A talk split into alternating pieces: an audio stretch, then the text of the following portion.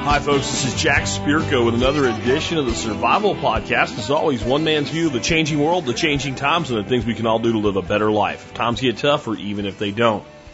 Today is May the 24th, 2018, and this is episode 2225 of the Survival Podcast as uh, we rock along.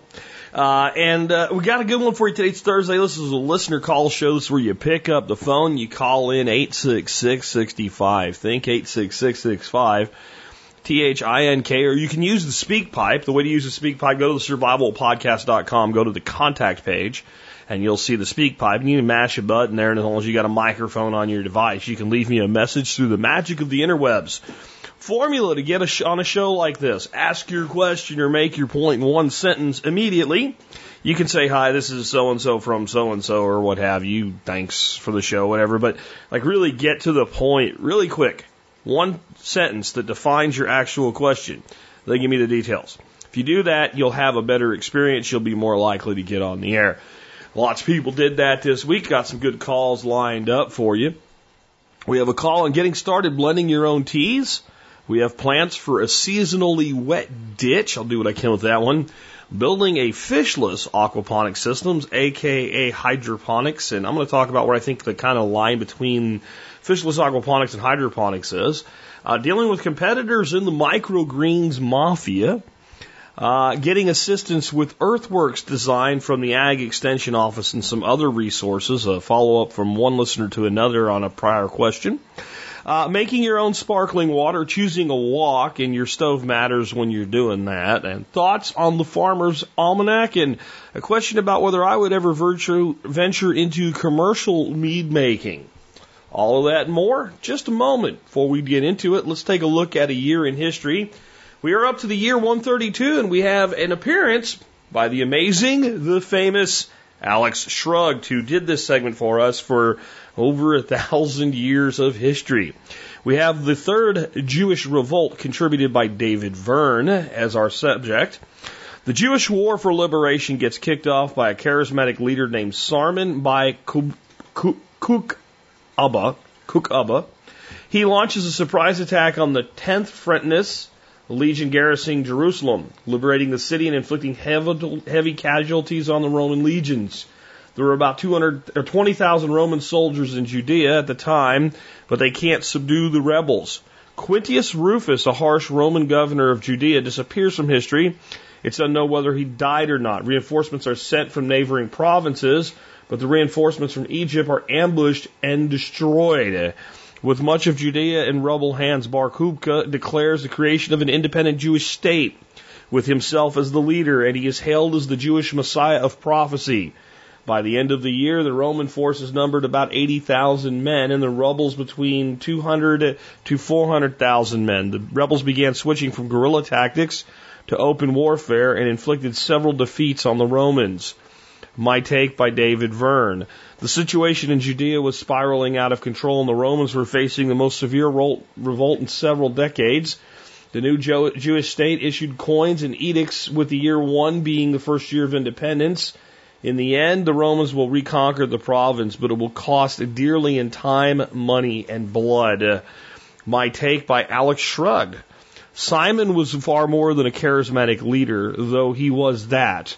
Rabbi Akiva had declared Simon to be the long awaited Messiah. The Galileans refused to join in the third Jewish rebellion, having been decimated in the previous rebellion, the one where Jesus of Nazareth was so figure, figured so prominently. The fighting had been so intense that Hadrian refused the normal greeting to the Roman Senate I and my troops are well. They were not well. On the Jewish side, Simon was beheaded and Rabbi Akiva was burned at the stake. All supporters of Simon were killed. How did they know who was a supporter? Simon had required that the supporter cut off a little finger. This guaranteed victory or death. After the war, Jewish writing often refers to Simon as Bar Kokhba, the liar. The war caused the death of so many Jewish scholars that it was feared that the Mish, Mishnah, the Jewish oral law, might be lost. So what had been passed down by word of mouth from generation to generation was written down beginning around the year 200 of the Common Era and eventually became expanded to become the Talmud. So it's a little extra history there and perspective by Alex Shrugged in the year 132 AD. Sounds like an awful war, doesn't it? I mean, there was no guns and no smart weapons. This was uh, man to man, blade to blade, spear to spear, sword to shield. The type of fighting that was done at the time. Anyway, with that, let's go ahead and get into the main topic of today's show. Again, your calls. First call is on blending your own teas and kind of getting started in the world of tea and coming over from the world of coffee. Hey, Jack. I was wondering if you could recommend some different tea blends for a new tea drinker. The details are that I've been a big time coffee drinker all of my life, but the time has come for me to cut back a little bit on the coffee. And so I'm wanting to experiment with some different tea blends to find something that I hopefully enjoy as much as I enjoy a cup of coffee. I know you're a tea drinker, so I wondered if you could give me some ideas for some different blends or, uh, or different things that I can use to make tea, either herbs that I can grow myself or commercially available tea blends that I can buy from reputable sources. So any pointers you can give me would be appreciated. Thank you.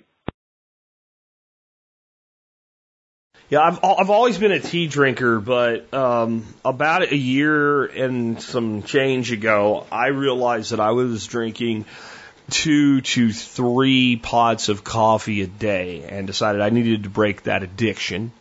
And I am drinking coffee again. I drink both coffee and tea now, but I've gone to drinking coffee from a French press. And that has slowed my coffee consumption because when you want more, you have to go actually make more each time. And I think that's probably a good thing for me. Uh, I still, in many ways, do prefer tea. Um, when I drink a lot of coffee, I do get a little bit amped up, maybe beyond where I should. So I think it's a good thing for people to do. I still like some caffeine. So one of the first things I would advise you is to give some different green teas a try. Um, specifically, the one I recommend, and there's a category at TSPaz of all the stuff that I recommend for uh, herbs, tea, and coffee. And there's some stuff in there that's just more of a cooking herb, but most of the stuff can be or is related in some way to the making of tea. And I'll have a link in the show notes to that cat subcategory at TSPaz for you, where you can check out a lot of this stuff. And one of the items you'll find is a, a green tea made by a company called Davidson's. And I'm a big believer in not spending money that you don't have to spend. And so I guess the only downfall would be most of the Davidson product is sold in one pound bags. That's great because, you know, usually they're somewhere between eight and fifteen dollars for a pound, and that makes a lot of tea. You you cannot buy tea in boxes with you know little packaged bags and get anywhere near that kind of performance. Uh, all the Davidson products are also organic and uh, fair trade, so I, I like that as well. But they have a, a green tea called Gunpowder Green and it is my favorite green tea. It's dense, so if you're blending it with other things, you use less of it than you would if you were using more of a, a leaf tea. Uh, gunpowder refers to the structure of the leaf that's actually rolled into these little balls. Uh, kind of look like never, no gunpowder I've ever seen because it's quite they're quite big grains even for old school black powder, but that's what they call it. So it weighs a lot for its volume, uh, but it makes a great green tea. It's probably my favorite green tea. They also, uh, Davidson's has a Earl Grey that you can buy by the pound, and Earl Grey is a fantastic uh, uh, tea. Uh, Earl Grey is is misted with uh, oil of bergamot, which is uh, a variety of orange grown in Italy and France, and it gives it this kind of velvety. I want to say it's not really a flavor; it's like a velvety texture within the tea, almost a butteriness. And those are two great teas just, you know, to be able to buy a tea commercially and, you know, enjoy yourself. When we start talking about herbs, uh, you know, some of my favorites are chamomile, mint, spearmint, ginger. Uh, these are all great things to experiment. Let's talk about a few of them. Number one, just regular plain old peppermint is probably if, you know, if you said, Jack, for the next month, you can only have one thing for tea. Uh, and it can't be a, a commercial product. It has to be something, you know, an herb that you just make a tea out of. What would it be? I would say mint. Uh, mint always tastes good. It's always easy to do. It's easy to grow. It's probably the number one tea plant that you can grow anywhere, anytime, any place. A couple pots of mint will produce more mint than you'll ever need to make tea out of. Um, you can experiment with how much you like, depending on how you sweeten it or don't sweeten it. And uh, what you'll find with mint is by sweetening it, you get a lot more of the mint flavor. It's a lot like adding salt. I think most teas, adding some sort of a sweetener, and I like to use liquid stevia because it's zero calorie and it's it's easy to use. And while I don't really care for it in coffee at all, uh, it, it's it's fantastic in just about every tea I've ever tried with it. So uh, I usually make that with a French press, but they can be as easy as grab a few sprigs, stick it in a teacup, pour hot water on it. Uh, you really don't mint such a large leaf plant, and if you're using fresh mint, you really don't need any kind of a strainer or French press or anything like that. Throw the hot water on. You can drink it with the mint in there. If you want it out, you take a fork and pull it out, or a spoon and pull it out. Uh, there would definitely be the first thing I would recommend that anybody grow that wants to be able to provide tea from you know something off their own property. I also mentioned uh, bergamot, uh, which is this uh, orange. There's a plant called bee balm. It's also referred to as wild bergamot. They are not related in any way, this orange and this bergamot. For a long time, I thought Earl Grey was actually made with oil from the lemon balm plant because there is such a, a common flavor profile and that texture profile I'm talking about. So bee balm might be another plant to go ahead and grow. Uh, it's a pretty plant. It is in the mint family. It doesn't taste anything like mint, though. It tastes like bergamot. Uh, it is excellent with mint, and those again are since they're large leaf plants. You can basically grab half and half, you know, just cut right off the plant, throw it in a cup, and, and make your uh, your tea. Another herb that I'm incredibly fond of that's kind of rich and buttery and makes an awesome tea by itself or mixed with other things is chamomile. Now, I'm going to get emails from people like, I got chamomile growing like weeds. I don't know what you're talking about. But personally, uh, I have not had a lot of success growing chamomile in my climate. And even when I've had some success, I don't get a lot. And so to me, it makes sense to, uh, to get your chamomile, uh, by buying it commercially. And it's a relatively small flower. Uh, so it's kind of a pain in the butt to, you know, dry and make tea, in my experience anyway. So um, I would prefer to just buy it. It's very affordable. The uh, brand I recommend is a company called Frontier uh, Organics. Frontier Co-op is also what they're called. Um, again, all organic product. They sell a 20 pound bag of chamomile flowers for 21 bucks with free shipping on Amazon. I, I can't overstate how much chamomile there is in a pound.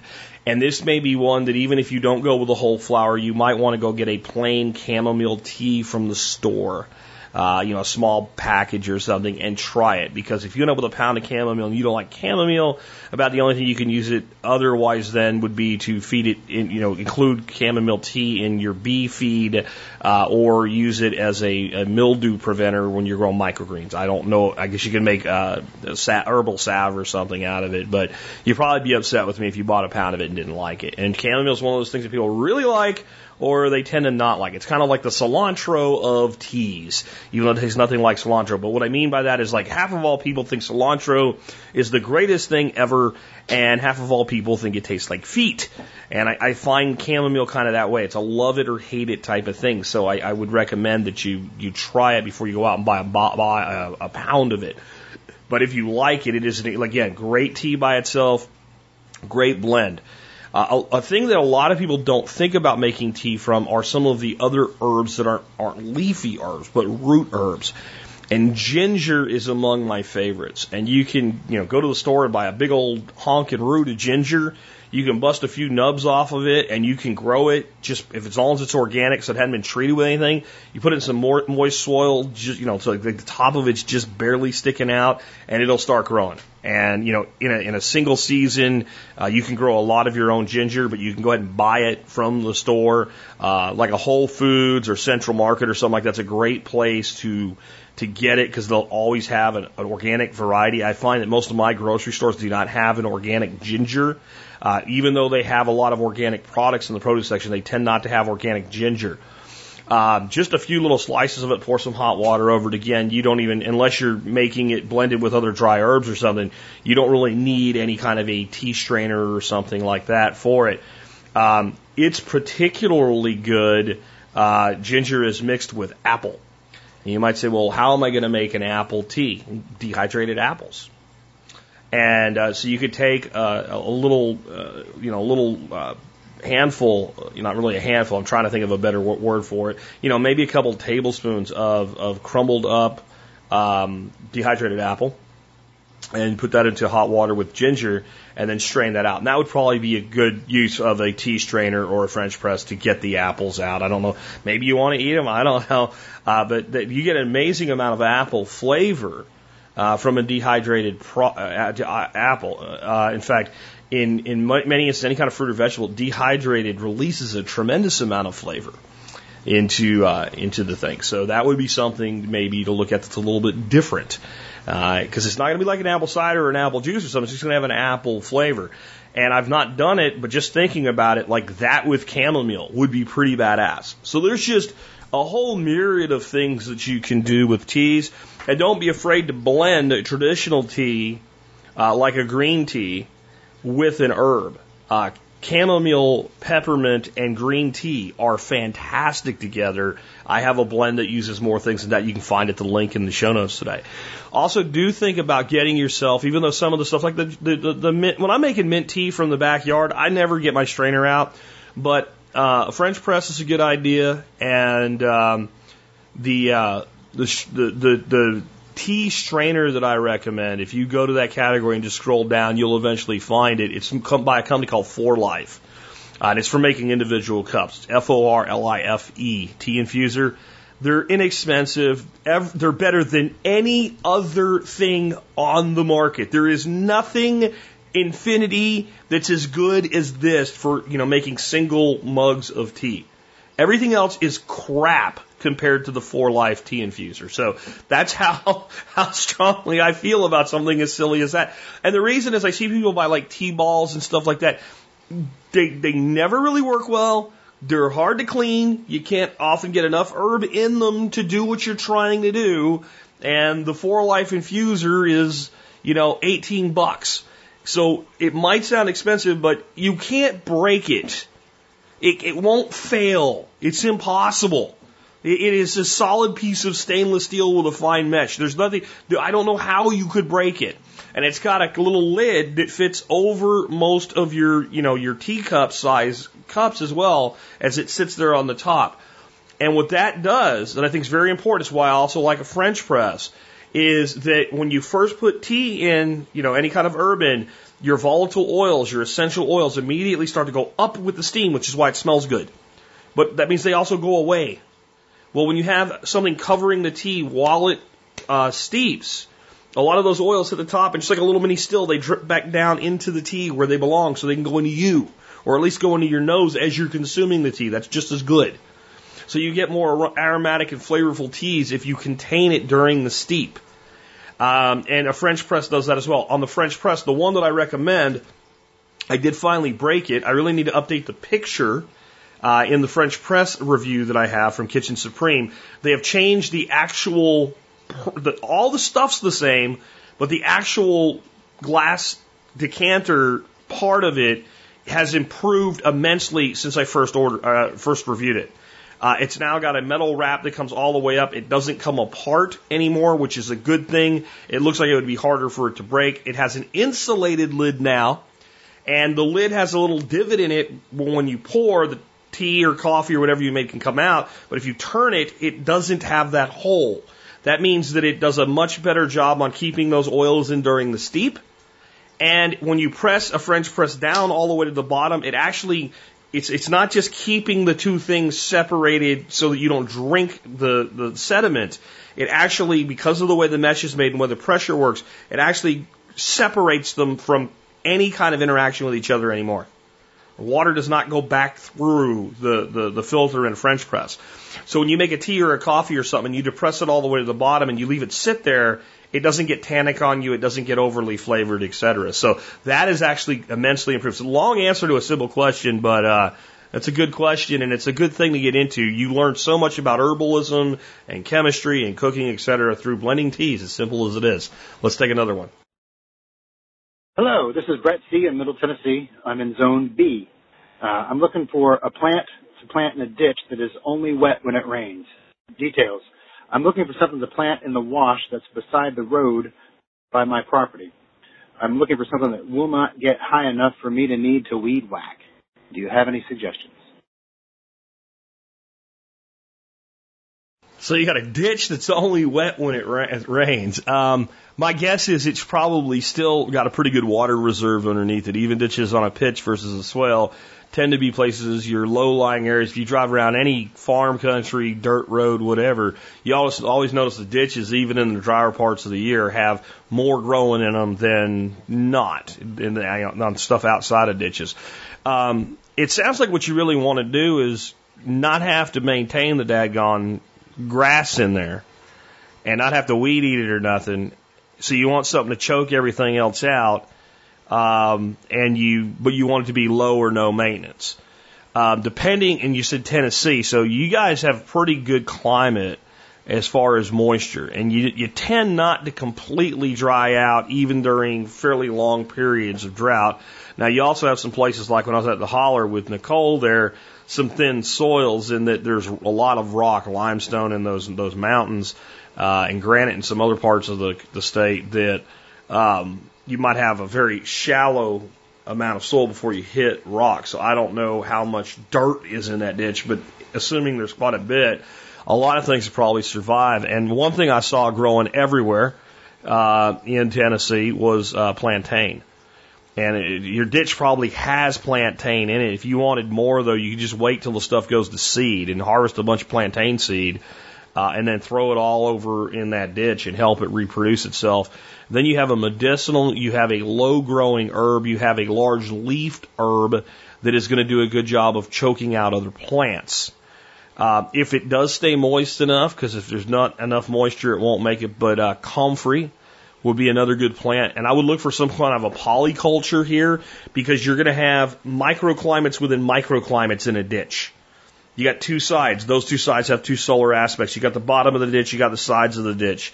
You got creases, you got shadows. If it bends, you got another micro. So like you're going to have to try to find a mixture of things that will do well in there that will each find their own little ecosystem to hang out. And you want them all to be things that don't get so high you have to worry about them every year. So comfrey would be another one, and also useful in a, a medicinal that goes along with plantain. Uh, clovers I would look for a mix of clovers, but like Dutch white, New Zealand white would be great initial clovers to try. But things like strawberry O'Connors and crimson clover and some of your sub clovers like Tka subclover would also be things to look at to kind of get that polyculture going. None of your clovers get more than about eight to ten inches high in general, so you don't really have to mow that right? It just kind of, and, you and you got all these little flowers and bees and medicinals and stuff going on there. Now, if if the view's not a problem, and assuming there's enough soil that that, that moisture trap is down there, and it was me in a climate like you have, I would plant the whole damn thing with elderberries and let it be like a slow flow marsh when it rains. Uh, the elderberries will spread. Uh, they naturally grow in ditches. You see in places where, where elderberry is native uh, and, and does well on its own you find a ditch, you usually find mulberry growing in it.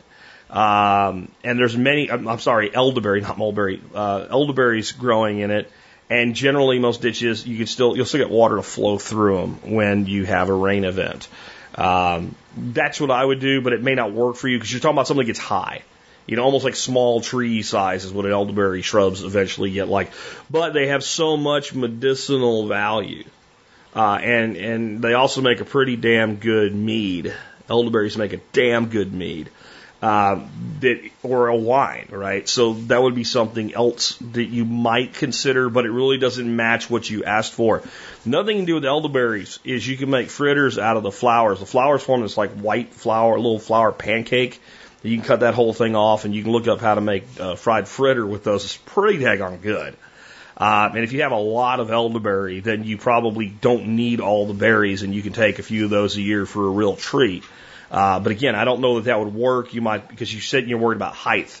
So when you first started asking the questions, the first thing in my mind was elderberry, and as soon as you said height, I went, "Not crap." Well, it probably won't work then, but it's something you could consider. But I mean, my base again would be a mixture of uh, uh, clo- flowering clovers, plantain, comfrey uh, would be the the first place I would head with that. You could also look at ivies, um, jewelweed you can probably find lots of that around native. Just watch out for the poison ivy that's probably growing next to it. Uh, in your shadier spots within it, if you have shady spots, another great uh, ground cover and tree cover and everything cover uh, that's, that's pretty damn bulletproof as long as it gets enough moisture. So again, how deep, deep the soil is there. Uh, English ivy. Um, a temporary ground cover that will work in there would be things like um, uh, white cuss oat, uh, and different cereal grains will often do really good in that type of environment, believe it or not. But then the problem is if you plant too much of them, they choke everything else out, and when they die at the end of their life cycle, they leave bare spots. So you should be aware of that. Anyway, with that, let's take another one. This one on aquaponics, hydroponics, fishless aquaponics. How do we call this thing? Hi, Jack. Quick one for you. Can I build your indoor aquaponics setup that you built this winter as a hydroponic system? we got our feet wet this winter with hydroponics, pun intended always, and now we have the confidence to push on. I'm still hesitant to jump into the aquaponics due to the fish health complexity. Ultimately, I see us moving into aquaponics, but uh, baby steps until then. Uh, thank you, Jack.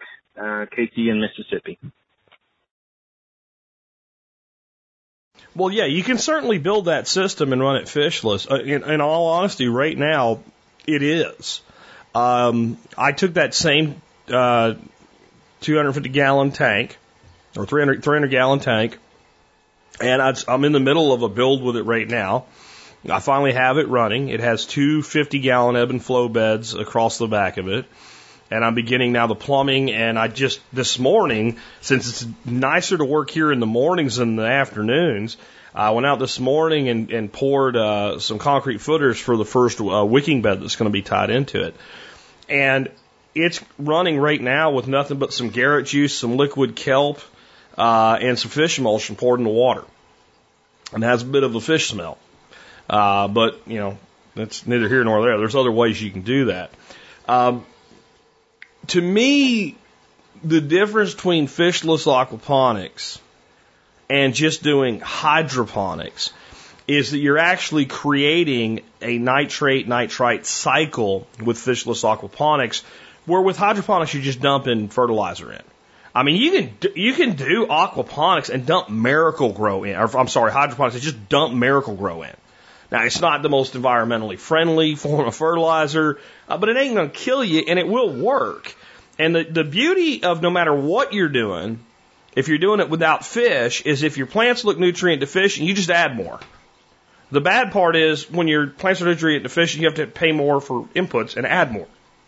So to me, when we're doing kind of a fishless cycling, when we're using things that actually are creating a breakdown, then we're still doing an aquaponics thing. We're just using inputs to create the cycle.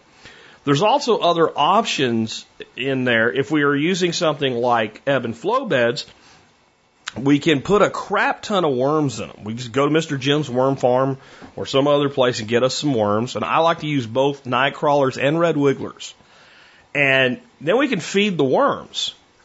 And then we're doing, I guess it'd be worm ponics, but it's an aquatic system, so it's aquaponics and they'll live right in your ebb and flow beds. They're they're happy to be in there, and all you do is throw some throw some fish feed or any kind of uh, feed that worms would be interested in on top of your your beds, and they'll come up mostly at night and they'll eat that stuff. And, and that's a, actually a good way to keep your beds in a good rate of flow because the worms are going to eat all of the stuff that usually clogs up everybody else's beds where you see them like once every couple of years they have to rip them apart and redo them. If you have a bunch of worms in there, that's not going to happen because they eat all those solids that come from fish in a fish based system. So those are some other ways that you can look at doing it. Um, Rob Bob uh, has a video from about a year ago where he set up a system for his parents uh, that's a fishless system, at least at the time it was. And all they were actually doing is throwing some fish food in it with no fish. They were throwing it right down on the side of the bell siphon and putting in a little bit of liquid or uh, kelp meal every once in a while for the micronutrients and minerals and like a tablespoon, you know, once a week or something like that in a fairly sizable system. And it did pretty dead gone well. So you could do that. I have a link to that video for you in the show notes. If you're going to do wicking beds, it doesn't matter. I mean, that's the, that's what I keep trying to explain to people about aquaponics. If you're going to do wicking beds, then you can just have water flowing around in a circle with some aquatic plants in it. Now, here's the one thing to think about with fishless aquaponics. And I didn't even think about this. I have gotten so freaking spoiled because all my systems have fish in them. Mosquitoes. Yeah, I was kind of happy when I was building. I if you've seen the videos, but I'm, I'm working on this this 300 gallon build right now with this Rubbermaid tank, and um, I hadn't even got the build started yet. I just threw some water in the tank to make sure it held level with some weight in it, and it'd been there a day, and there were water beetles swimming around in this water. Well, now I got it running and cycling. I got some cattails in it. I dumped some carrot juice in it. I got it all. Plants are starting to come around. And I was out there yesterday to look in there, and it's a little wigglers wiggling around in there. Well, I got to go get me some mosquito dunks, or I got to put some fish in there. And if you got fish in your system, you will not have a mosquito problem your system, but if you do not have fish in there, you will have a mosquito problem. Now, you'd mentioned my indoor systems. I don't know if you're talking about doing this indoors or outdoors. And uh, so that's that's up to you. I will say this: I did an indoor system in the wintertime to overwinter fish and as an educational project. I do not like indoor systems for aquaponics or hydroponics unless there's a compelling reason because I don't want to pay to light expensive lights year round when there's this big orange ball that comes up in the sky every day and provides us plenty of light. So I, I am not really big on indoor, and I would certainly look at something more like heated greenhouses before doing true indoor so that we can use that magic, wonderful solar thing that comes up every day called the sun. Uh, but I'm not going to tell you not to do it. I'm just telling you kind of how I feel. It's an energy requirement that, you know, you don't really need. So it's up to you there. But yeah, you can do this any way you want. I'll also say this though. The only reason I'm running and cycling this thing fishless is that it's one less thing that stuff can die in while I'm on vacation next month and I got a house sitter here. And if I were to put fish in it right now, it would probably hit the peak of fish death about the time I was leaving. And then it's one more thing for this person to worry about. And really, it would be like, you know what? It doesn't matter if they die. All you do is net them out and stick them in a wicking bed so that they're fertilizer. But it, it just seems like it makes sense to just not have that system be that critical to running. Um, and, and, and let them deal with the other stuff. And then by the, you know, next time I go on vacation, that system will be all stabilized and what have you. But I'll put fish in it because number one, I'll take care of the mosquitoes. But number two, it's just easy. And you talk about getting your feet wet and then eventually, like, if you build a system like this, the only thing separating you from fish is fish. And what's going to happen if you build it, you're going to put fish in it. And it, it, there's nothing to it. You're going to go down, if you, if nothing else, you're going to go down to Petco. You go buy yourself, you know, 20 or 40 or 50 freaking goldfish and throw them in there and 10, 15% of them will die, and the rest of them will live. And then you're going to go back down to Home Depot once it stabilizes and get yourself, you know, four, six, eight, you know, did I say Home Depot? I meant Pet Smart. You know, four, six, something like that, maybe eight at the most koi. You're going to take your time getting them and you're going to cherry pick the pretty fin ones and you're going to throw them in there. And then, you know, once every two years or so, you're going to put one on Craigslist for a hundred bucks to 200 bucks and you're going to sell it and pay for your feed and for everything you need for your system for a year. I mean, that's, that's why I think koi are probably one of the greatest fish in the world for a system like this. They're beautiful. You can always sell a few off. I've had people tell me, Jack, you can only sell really perfect koi. No, I'm sorry. That's not the way that it works. There's yuppies all over the place that want great big stinking koi to put into their pond that they just had put in or the house that has one they just moved into that are not complete freaks about it, but they'll pay a hundred, two hundred dollars for a nice looking koi. All over the place. They exist. You're not going to sell a hundred of them a year, but you can sell one or two. So, I mean, or you're going to go down to your local farm pond and you're going to catch, you know, 50 bluegill and throw them in there. You're going to have a, a meat source. It isn't any more work to have fish in your system. It's actually, and I think in many ways, less work because they take care of things like, you know, eating stuff and what have you. You have goldfish or koi in a system, you're not going to have an algae problem. Let me say this though, with bluegills, they're the meanest little bastards on the planet, you know, this side of a piranha. And if you want to have goldfish or koi with bluegill, you can do it. They need to be well grown out before the bluegill are introduced.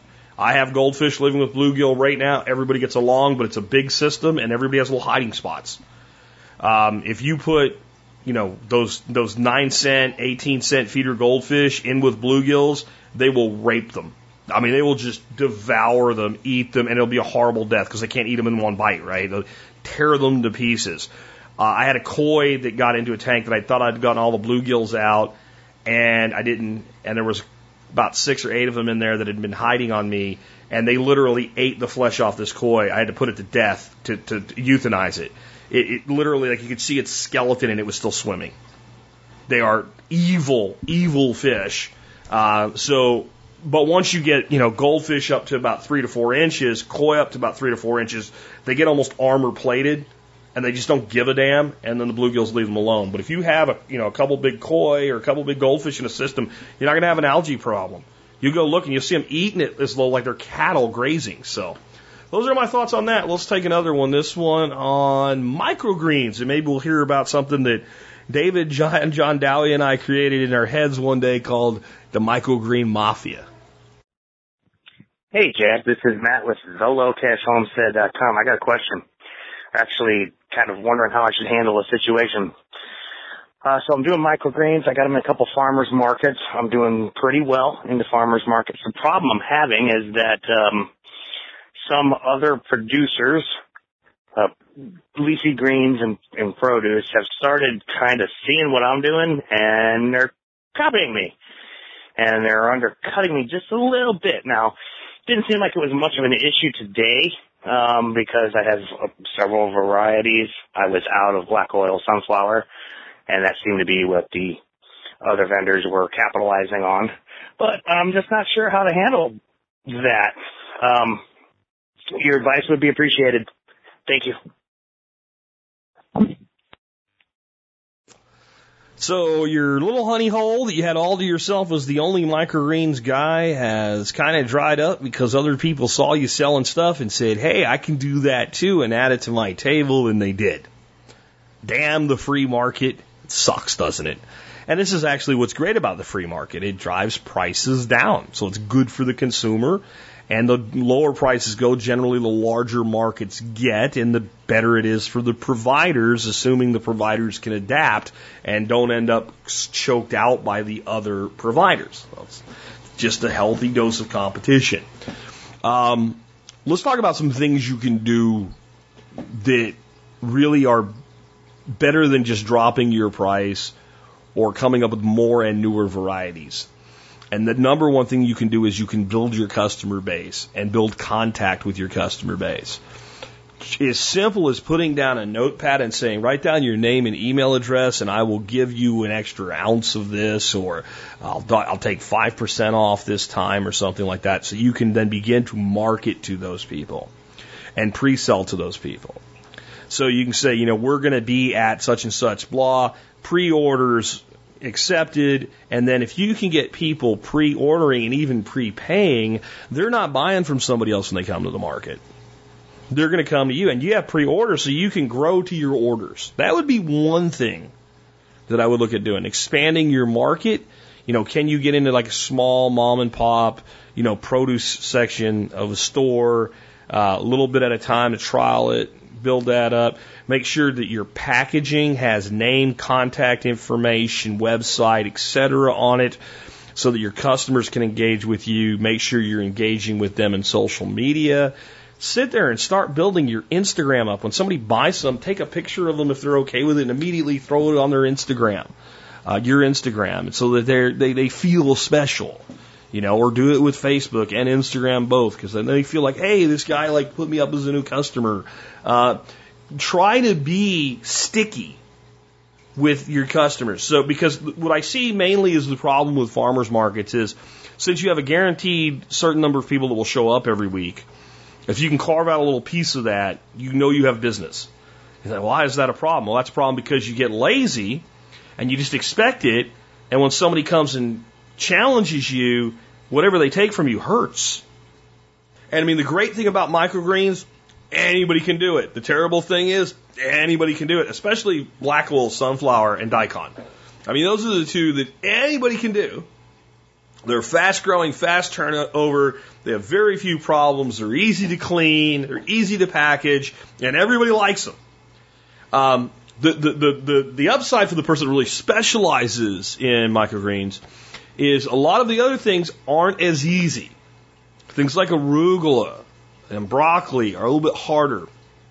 If you can add those varieties, you can start sending, selling either custom blends, like you can make up a burger blend, really great thing to do, or start making more of like instead of everything crammed into one clamshell and blended together, you can separate it out. So it's like, you know, maybe four or six varieties and they're all touching each other. They're not perfectly separated, but they kind of would package in there and it would present very well.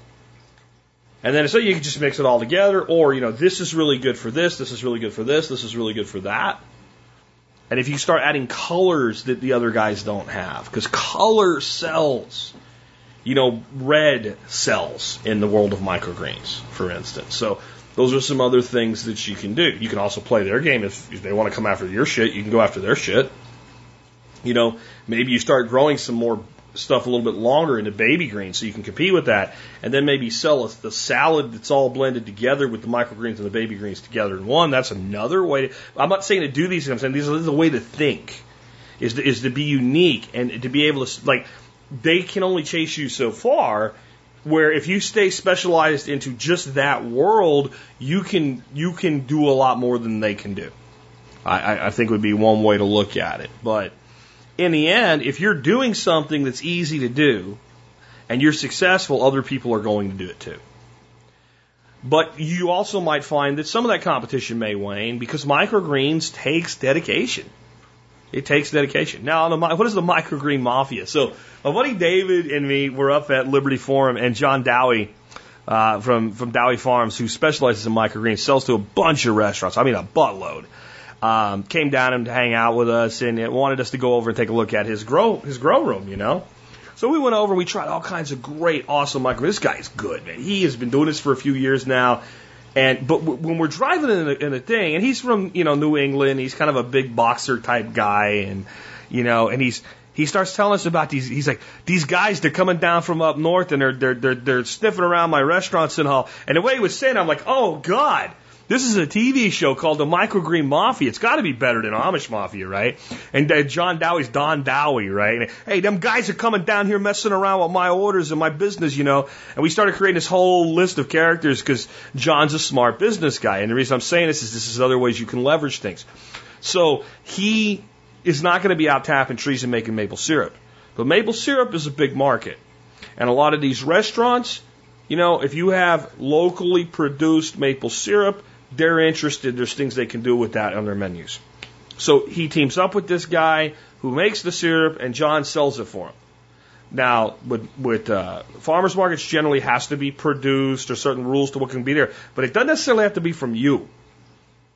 So if you can expand your offering by taking in other people's products, even relabeling them as long as they meet the requirements of the market, locally produced, whatever, that would be another option. But we were going to name this guy Sticky Fingers. So we got Don Dowie and Sticky Fingers, and we get, we're coming up with all these scenarios. And the sad thing is, when we started thinking about it, if we scripted it right, you could probably sell it to some cable network and put it on TV as a reality show.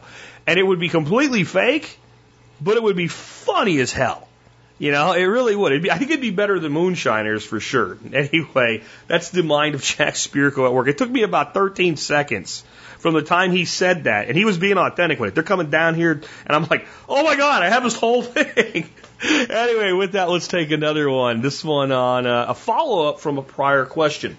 The caller uh, that had called in last week said he has a field that gets really muddy and he has problems with drainage. Actually, I think it was a write-in show.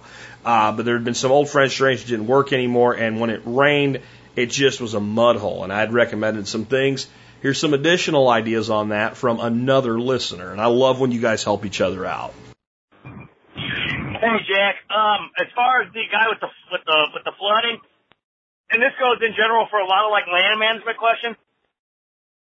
A commonly overlooked resource is the University Extension Ag Office. So your your uh, state university ag office can do wonders in, in helping out with stuff. I've done that here in Missouri. And then the other thing is your privately held land conservation specialist. They can also help in numerous ways. I've had them design things for me before and they do it on the government's money as a service to the citizens of whatever state. I can't speak for Oklahoma, but that's how we do things in Missouri. Might be useful for that guy and, you know, probably some others. Hey, thanks. Enjoy the show. I mean, I don't have much to add to that. I guess the only thing I would say is that since the property was only three acres, I don't know how much help they would provide. Uh, maybe just as much, maybe none at all. I'm not sure. And it didn't, didn't sound like the property was zoned agricultural. That may have something or nothing to do with it. I, I don't know. I've not really done a lot of that. But while you're at it, I mean, I guess the other people that I would recommend you contact, which might be one of the most benign uh, and useful organizations within the federal government, uh, is the NRCS, National Conservation Resource uh, Society. Those guys uh, are just awesome and they have grants and all types of cool stuff and, and they may be able to help you as well design something because they are very concerned uh, with conservation on land eh, without it having to be tens of millions of acres, right? Um, they actually have a high tunnel uh, grant system uh, where they actually increase the grant if you'll plant a cover crop within the tunnel. So it doesn't seem like a few acres to be too small to at least maybe get some thoughts or advice from your local rep. So I would check with them as well. With that, let's take another one. This one on uh, sparkling water. We're getting a variety today, aren't we? Hey, Jack. My name is Nikki. Hey, I absolutely love your podcast. It is helping my husband and I do lots of great things on our homestead that we are starting. I have a quick question in regards to sparkling water. I've heard you um, mentioned sparkling water, and I was wondering what process do you use to make your water sparkling? Uh, we both love sparkling water and uh, would like to start making our own as we have filtered water from our wells and would love to not spend money on that anymore. So if you could please give us some feedback on that, we really appreciate it. All the best to you and thank you for everything. So I'm I'm just a big old cheater when it comes to sparkling water. I have a keg system uh, that can house up to you know it can actually house more, but it can it can provide pressure to eight kegs, four Pepsi style and four Coke style kegs at one time, um, using uh, you know kind of industrial size uh, CO2 tank and uh, taps and I, you know, make beer and I make cider and it's just so much easier as my granddaughter sounds off in the background. It's just so much easier than bottling and that's why I built it. And I realized like there'll probably never be a time that I have eight kegs on tap at the same time. It'll probably just never happen. I don't really make that much alcohol, and uh, so there'll always be a, a keg or three or four available, you know. And uh, so I was like, well, you're stupid, Jack. Why don't you just take a can and fill it up with water and stick it in there and you have on demand, unlimited sparkling water? I went, yeah, you should stop being stupid and do that. So I did that. So we just have like five. And the thing about it is, if it starts to get low, it's not beer, right? I mean, you can just add more water to it, or you can just have two cans and when one's empty, fill it up and start using the other one. So it's it's really easy for me. That, and you're probably not going to build a keg system just to have sparkling water. But if you have a keg system, and especially a multi keg system, I want you to realize you have an unlimited supply of literally free uh, sparkling water. I mean, I guess you have to pay to get the kegs filled, but you have the the CO2 filled, but you you got to do that anyway. And so I you just don't think a keg of water uses that much. So that's what I do. Uh, a lot of people are really enamored with a product called the Soda Stream. I'm not a huge fan of it, um, but you can check into it. If I wanted sparkling water on demand, and I didn't want to go out and buy pre-bottled sparkling water, uh, and we still do that from time to time because I'll let the keg run out and won't get it filled. And right now I, I have nothing in it because I ran out of CO2 and uh, my tank needs to be recertified because the date on it's expired, and I'm not sure where to get that done, and I'm mad about it, and I didn't want to buy a new tank yet. But uh, so you know, I'll buy P- Pellegrino or whatever. It, there's nothing wrong with it. Um, but when I was a kid, my grandfather had an old school seltzer bottle. He was a highball drinker, and uh, you just it's a metal bottle with a it's like the Stooges used to spray each other in the face with, like that type of thing. And you fill it up with water and you screw the top on it, and then there's these CO2 cartridges. They are not the same as one that you put like in a pellet gun, but they're not expensive. If you buy them in bulk, they're like 50 cents a piece. And uh, you put one of them in this thing and you screw it, and it discharges that cartridge into the bottle, and then you have basically a spray bottle of carbonated water. There's a couple tricks to making these things work really good. Number one, fill the dadgum bottle with just a little bit of headspace. Um, I've seen people with negative reviews of several different ones of them on Amazon, and well, I even tried only putting in like eight ounces, it barely carbonated at all. Well, that's because you're stupid. Because that's all that space for that CO2 to exist in that's not being forced into the water. Uh, number two, cold water will take carbonation better than warm water. So if you pre-chill the water or at least put it in the refrigerator after you make it, it will do a lot better job of carbonating for you because the gas ain't got nowhere to go. And that, one of those cartridges holds a lot of CO2. And so if you do those two things, have some patience, make sure the water has time to chill, and make sure it's mostly full, you won't have any problems with just about any of them. That said, I found one that I really like. A buddy of mine that's kind of big into doing mixed drinks and stuff like that has this exact one. I looked it up, found it on Amazon for you. There's a link in the show notes uh, where you can see it. But honestly, any of those will work, and that's probably what I would do. Uh, I know I'm going to hear from some SodaStream people that say, you know, you're crazy at the greatest thing. That's why I said you can check into it, but I would look at, you know, one of those three methods. If you're going to do a keg system, then you have that. Uh, make sure you have enough space. You have at least one extra uh, keg so you can have water on demand.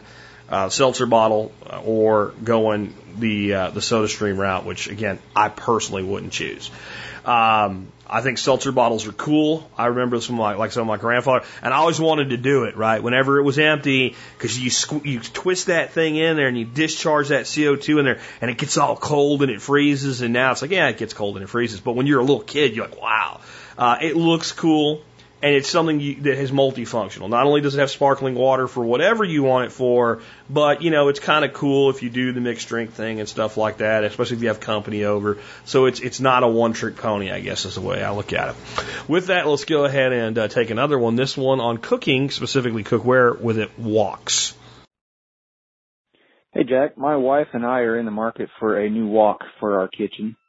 I know you have previously recommended uh, the Lodge cast iron. And I wondered if that was still, if that would still be your recommendation. I know you've been talking recently about some of the carbon steel pans. So that's the question. Is the Lodge cast iron skillet still what you would go with or is there something better out there now? Thanks, man. So I love, love, love my Lodge cast iron wok. So much so that I went and bought the mini cast iron wok that fits right inside it so it doesn't take up additional space, which I like to use for deep frying stuff because uh, it's small and uses so little bit of oil to be so deep. That said, the reason I love my giant cast iron wok is I have a really great gas stove. And I have a burner on it that's called a power boiler burner.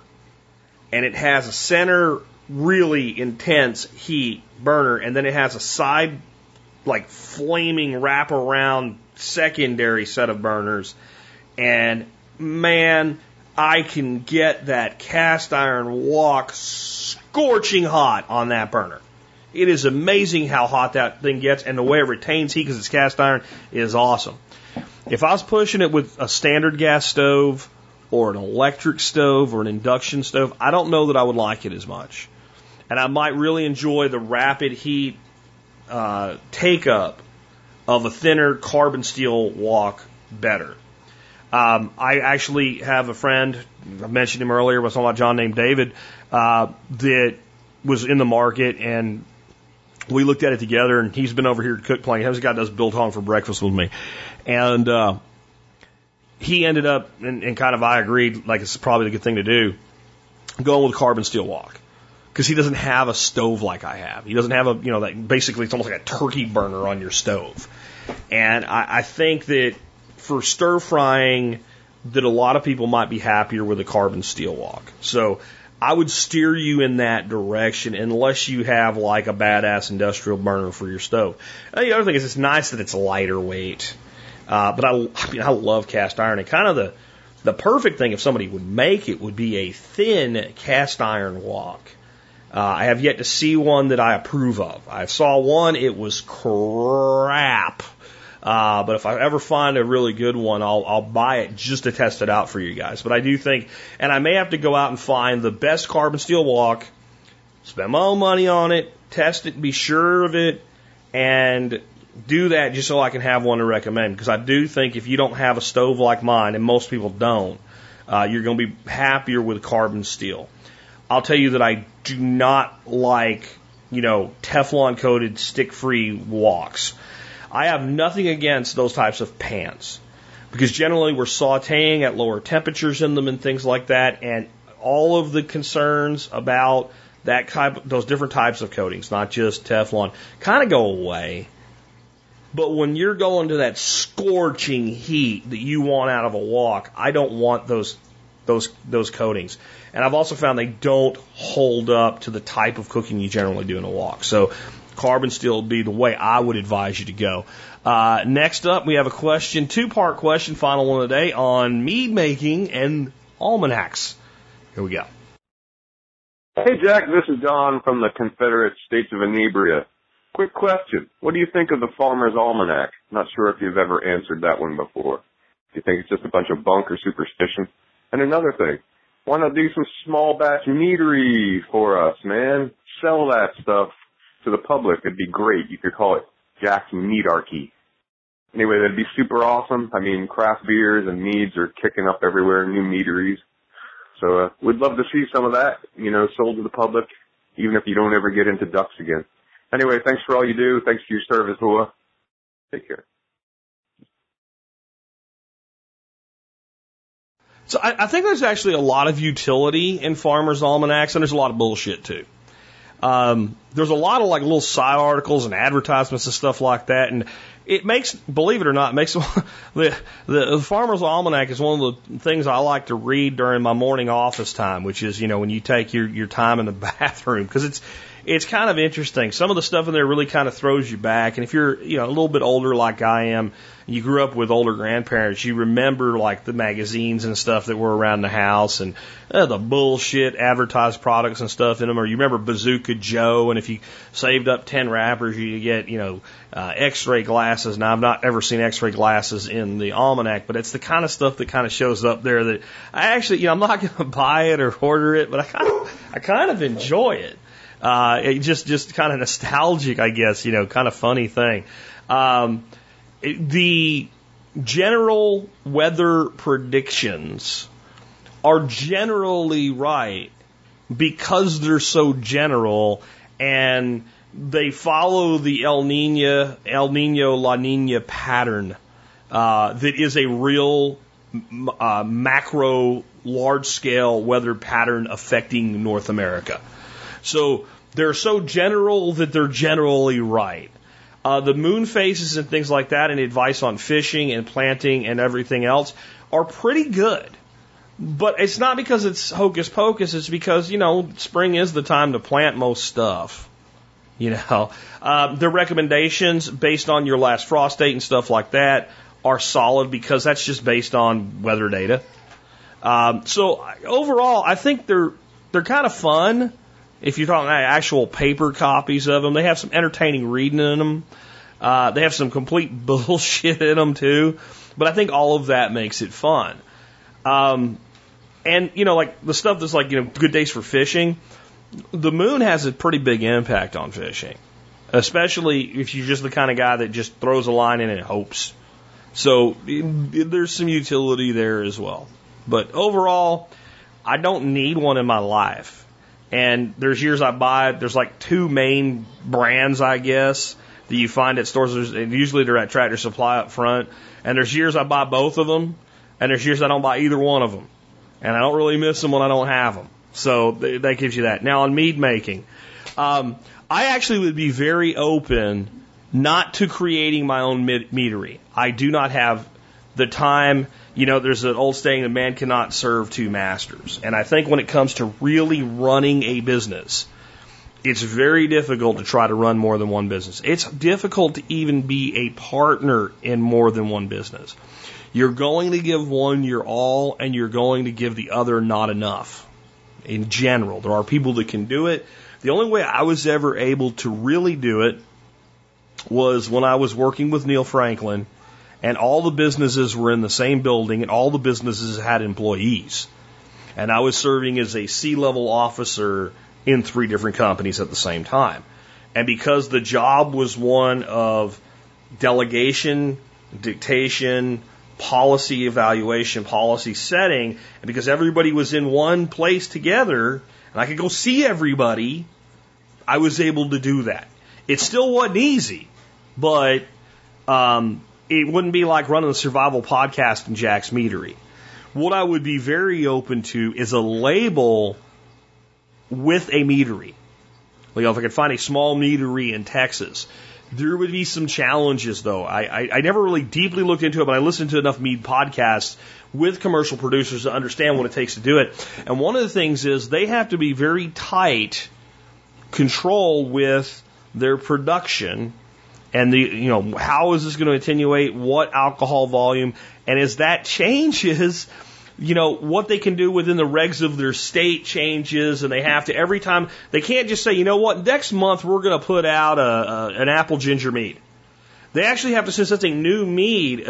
I don't know how it is in Texas, but in like some of the states I was listening to, the guy from Moonlight Meadery up in New Hampshire, I think, was like, I have to completely do a whole new set of paperwork and submit it to the alcohol board or whatever to be able to put that mead out. And if I ever change anything, I have to resubmit it. Where if you're a, a vintner, if you're just a vineyard and you make wine, it's a red wine. You put the label on it, you put the alcohol volume on it, and you go out the door with it. And if it changes, so what? You're, you're like it's not, and that's why a lot of mead sucks, by the way, from larger producers, because they're not really selling it as mead. They might even call it a mead on the label, but they would call it a mead the way that you know, uh, some like uh, there's a uh, gnarly head uh, Cabernet and a gnarly head Zinfandel. A gnarly head is a brand name, but it's also kind of a label name, right? Because of these old gnarly grapevines on at this vineyard. Uh, so it's mead, but it would actually the official title of it is honey wine, which means it's really wine with honey added to it, and it's kind of a loophole. Some of the vineyards have kind of crawled through to be able to make this god awful sweet sticky crap that's not really mead that's ruined people's opinions of mead.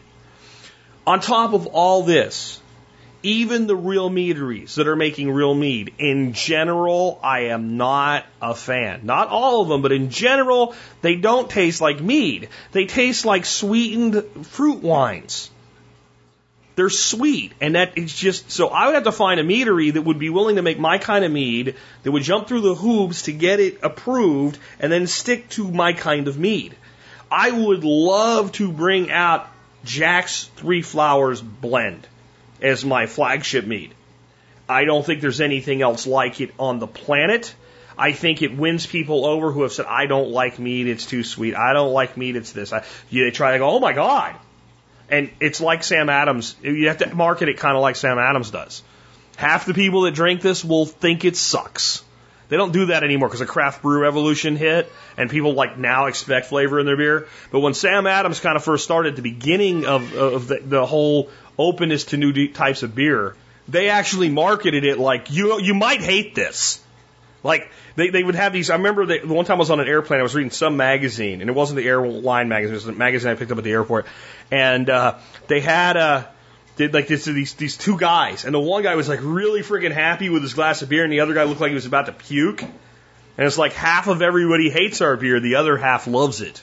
Find out which half you're in. Like I think you'd have to kind of market it a little bit that way, like maybe not that severe, but it worked for Sam Adams, right? Um, because it does have kind of a bitter quality to it in, in a very different way than beers do.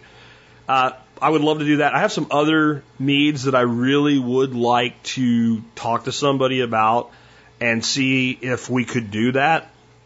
But it, the only way I would be able to do this, I would have to basically say, I'll formulate it, I'll bring it to you, we'll talk about it. If we can agree to it, we'll come up with a label, I'll help pr- pr- uh, promote it. And it has to be, when I taste your product, it has to taste like my product.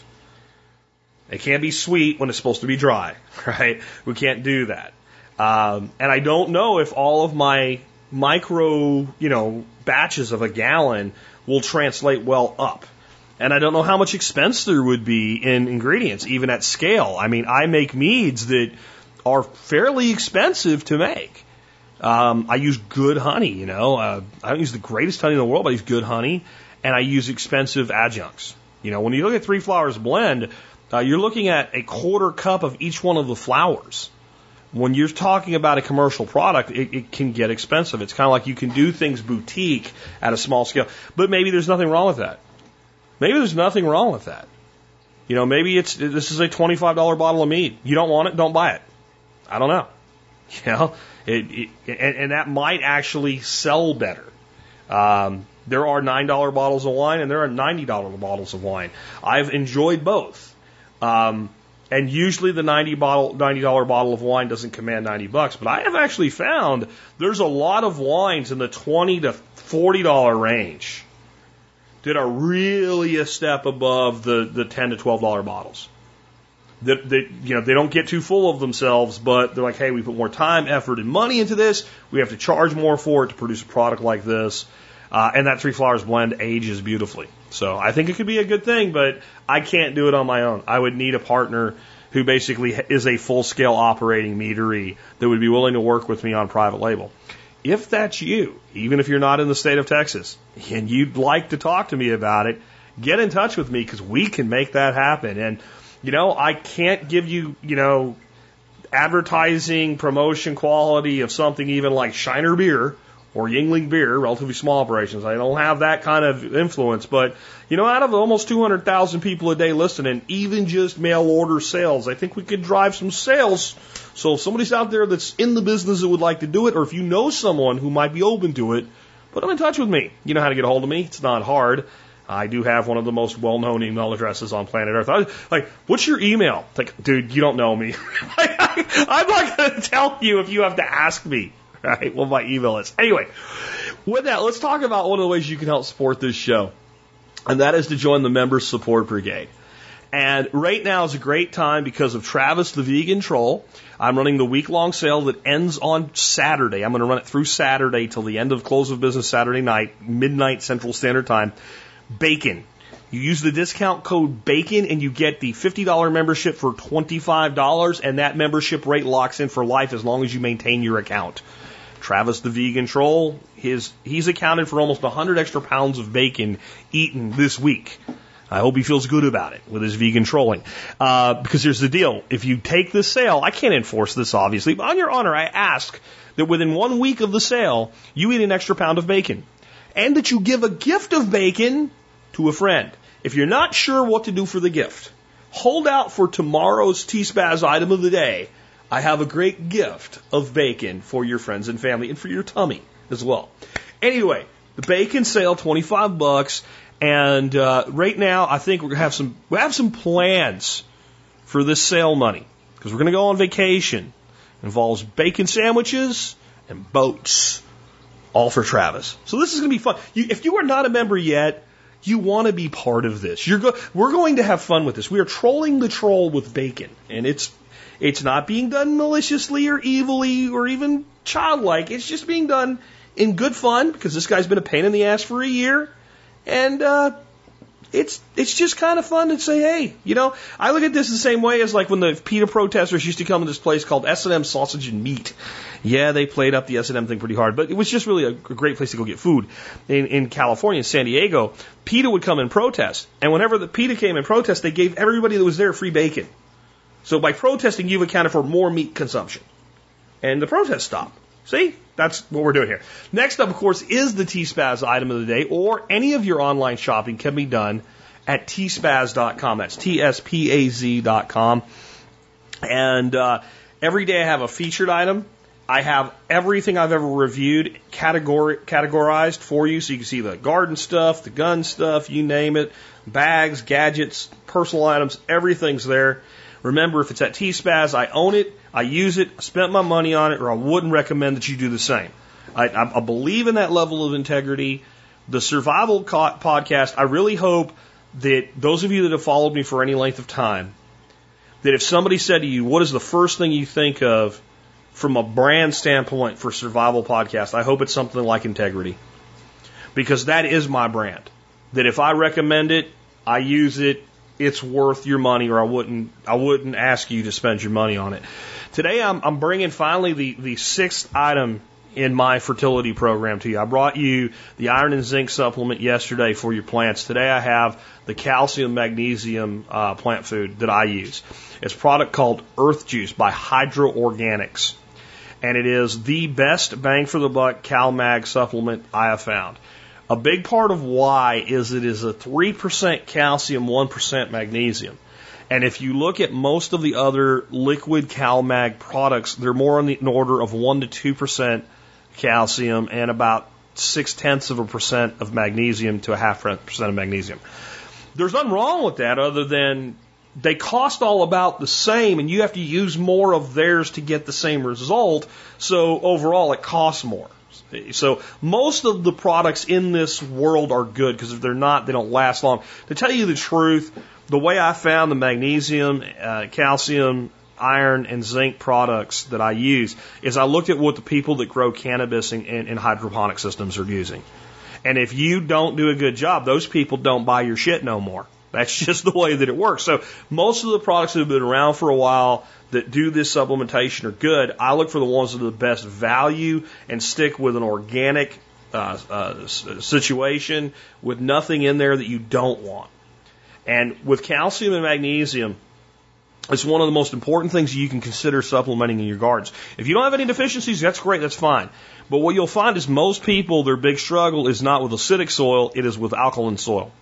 The more alkaline soil, the more difficult it is for your plant to absorb calcium and magnesium.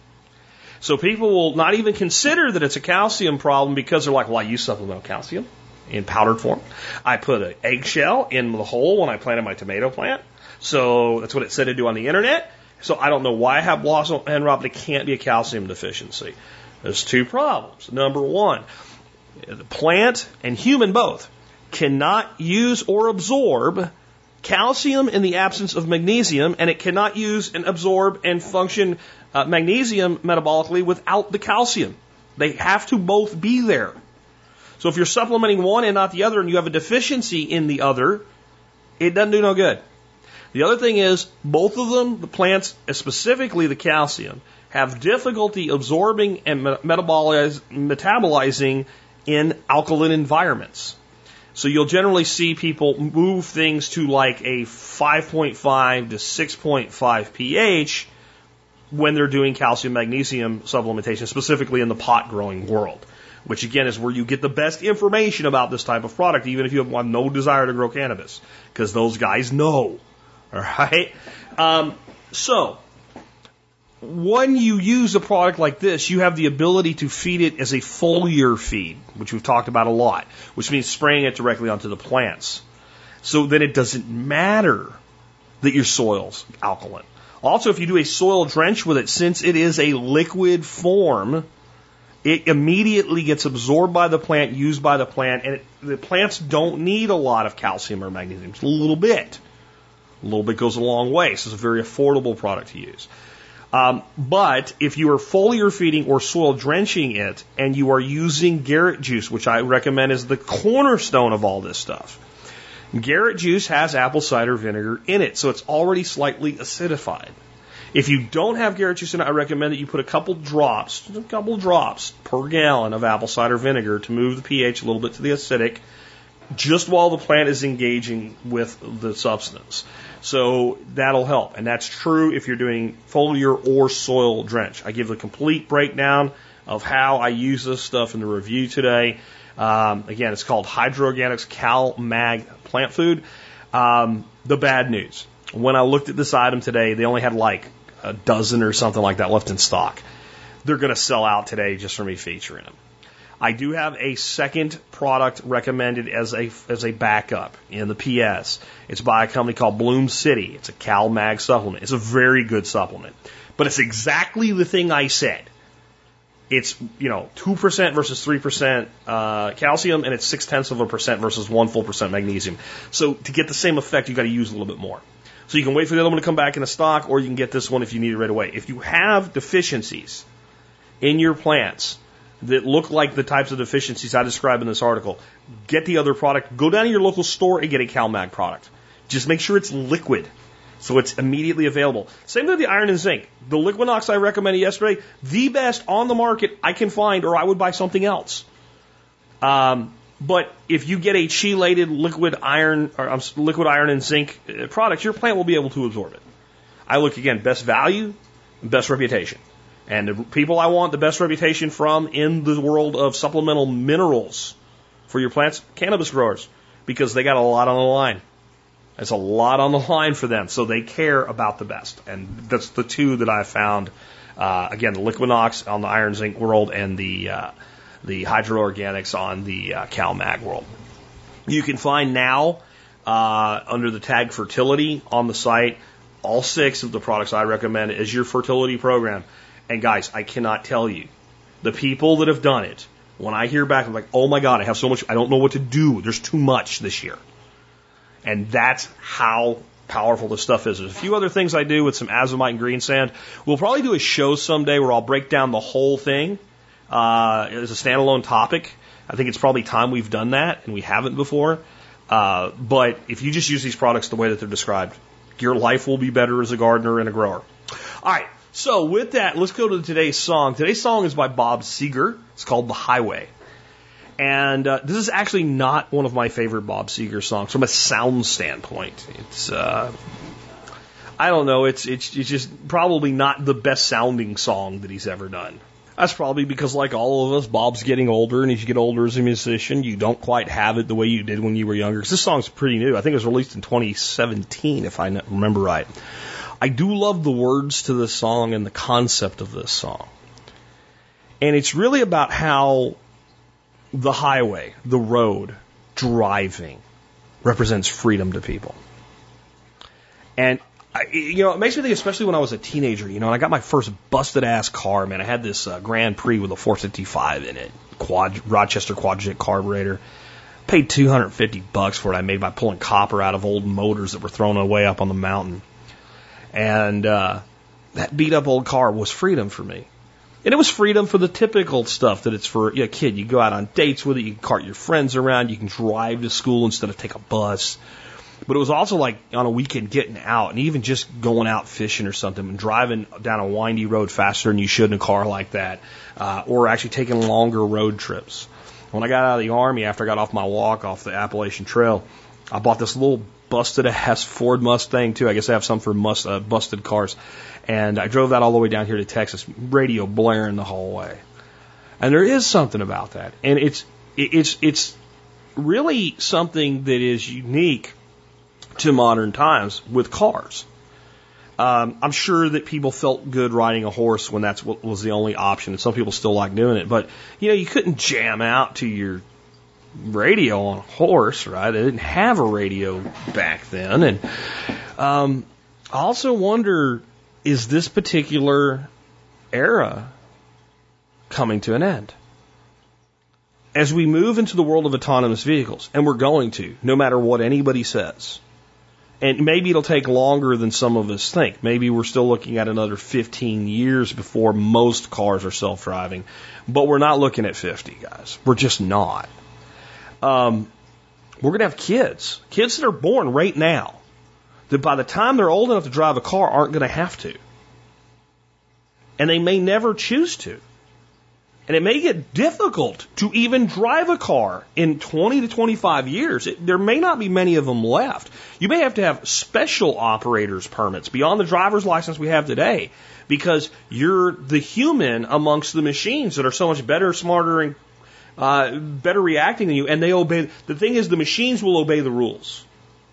If the speed limit is 65, the machine will not exceed the speed limit. If the distance between the vehicles is supposed to be 10 car lengths, the machine will use LiDAR and maintain the. So when you get in the middle of that, you screw it up. And when the majority of machines, they may, it may be more difficult. And anything that happens eventually passes. There was a time when every child in America, by the time they were probably 10 to 12 years old, knew how to, how to control a horse and probably run a horse and buggy. How many of us know how to do that today? And it came and it went. And if driving disappears as this form of freedom, what will replace it? What will ever give us that feeling again? Will future generations never know it? I don't know. Because you'll have the freedom of movement, but there's a total difference between sitting on a train, let's say, because that's a lot what an autonomous vehicle is going to be like sitting in a little train and getting behind the wheel feeling the power of that vehicle, letting the horses out once in a while, taking a turn just a little faster than you should. Not really dangerous, but just, just feel those tires pull a little bit. Turn that radio up. Put those windows down on that back road. Take that pickup truck down that gravel road. So part of me, part of me feels like even though I think the autonomous car will take over, there will always be a place at least as long as those of us who were alive when it was the common thing to do are around for that old pickup truck or that busted ass old car. With that has been Jack Spirko with another edition of the Survival Podcast, helping you figure out how to live that better life. Times get tough, or even if they don't.